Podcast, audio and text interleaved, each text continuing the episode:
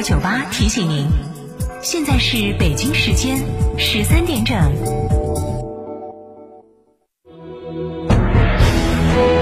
成都的声音，FM 九九点八，成都电台新闻广播。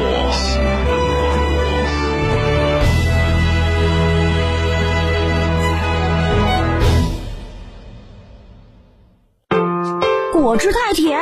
白水无味。小苏先生零热量苏打水，随便喝没负担。苏打水就选零热量的小苏先生苏打水，随便喝没负担。小苏先生苏打水，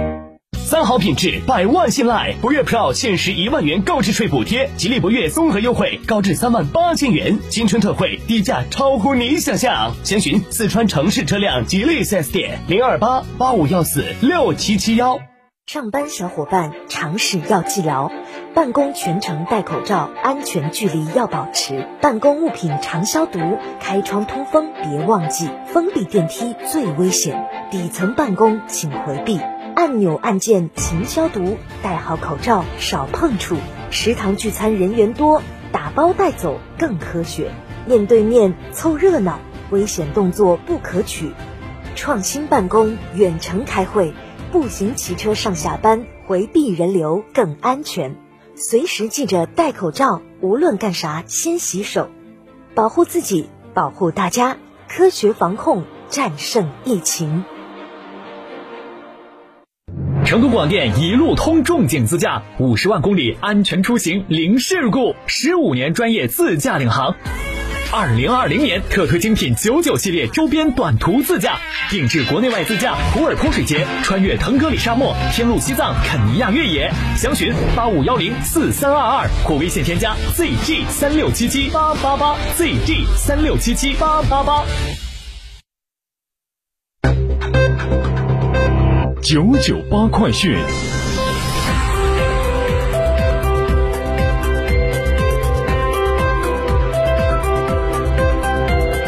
北京时间十三点零二分，各位好，我是浩明，现在向您报告新闻。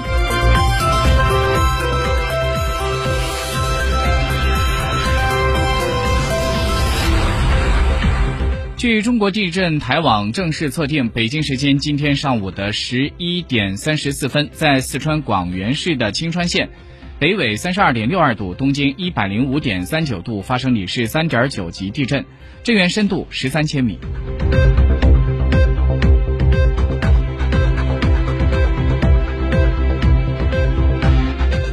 据四川省人民检察院官方微信公众号发布的最新消息显示，日前，四川省体育局原副局长季涛副厅级涉嫌受贿罪、滥用职权罪一案，经四川省人民检察院指定管辖，由乐山市人民检察院向乐山市中级人民法院提起公诉。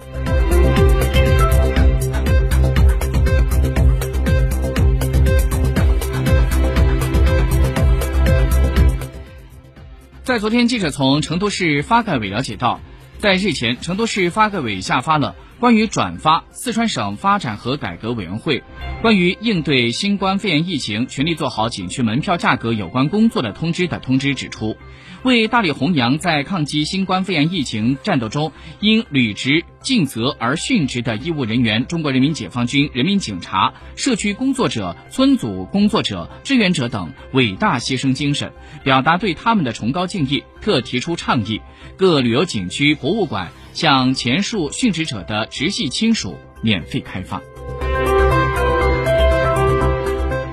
昨天上午，四川一汽丰田新车型项目在成都经开区龙泉驿区举行。新车型为四川一汽丰田导入的丰田公司 TNGA 技术平台的 B 级顶级轿车，计划在明年投产下线，年产十万辆，总投资大概是在三十三亿元。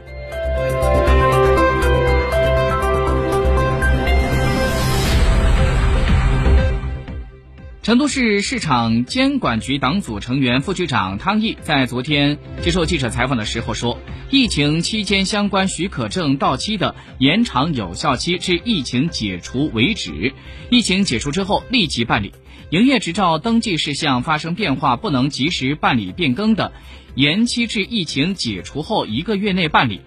对于因为疫情影响无法按期申请办理复查换证的，可以延期至疫情解除后办理。证书有限期延长至疫情解除后三个月。省上对特种设备相关许可证核准证有效期届满不足六个月的，可以办理许可证延期，延长的有效期不超过一年。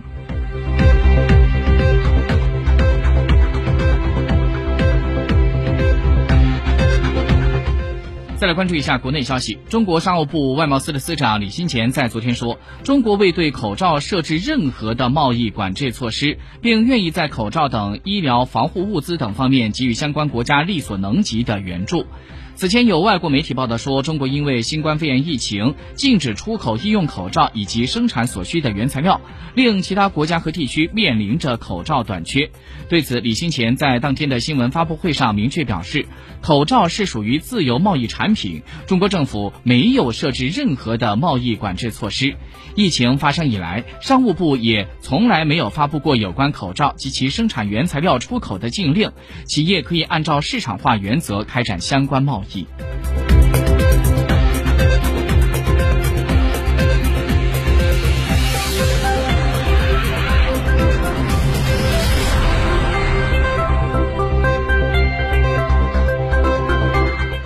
在今天中午，中国银联方面发布最新的公告说，去年以来接到反映，有部分服务商假借银联的名义，以招募所谓的二级服务商、代理商、独家代理进行银联云闪付推广等名义收取费用。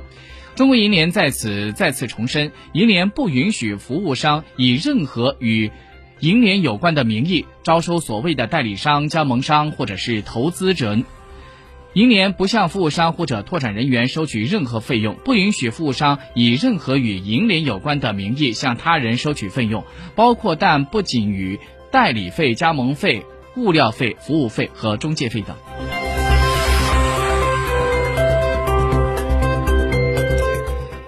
国家邮政局的副局长刘军在今天表示，将会继续分阶段落实。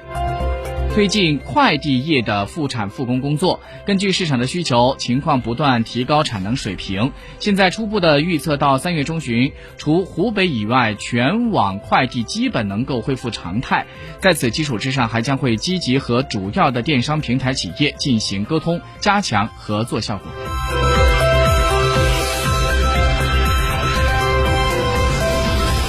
在今天上午的国务院联防联控机制发布会上，交通运输部的副部长刘晓明表示，根据路网运行的监测数据显示，从二月十七号高速公路免费通行以后，全国高速公路的车流量快速增长。二月十六号的日平均车流量大概是在五百四十二点零九万辆次，而在三月五号是两千六百五十四点四万辆次，路网的流量已经反超去年同期的两千五百零一点四七万辆次。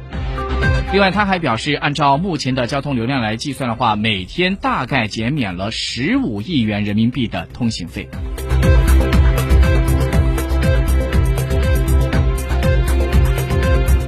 据英国 BBC 国际广播电台的最新消息，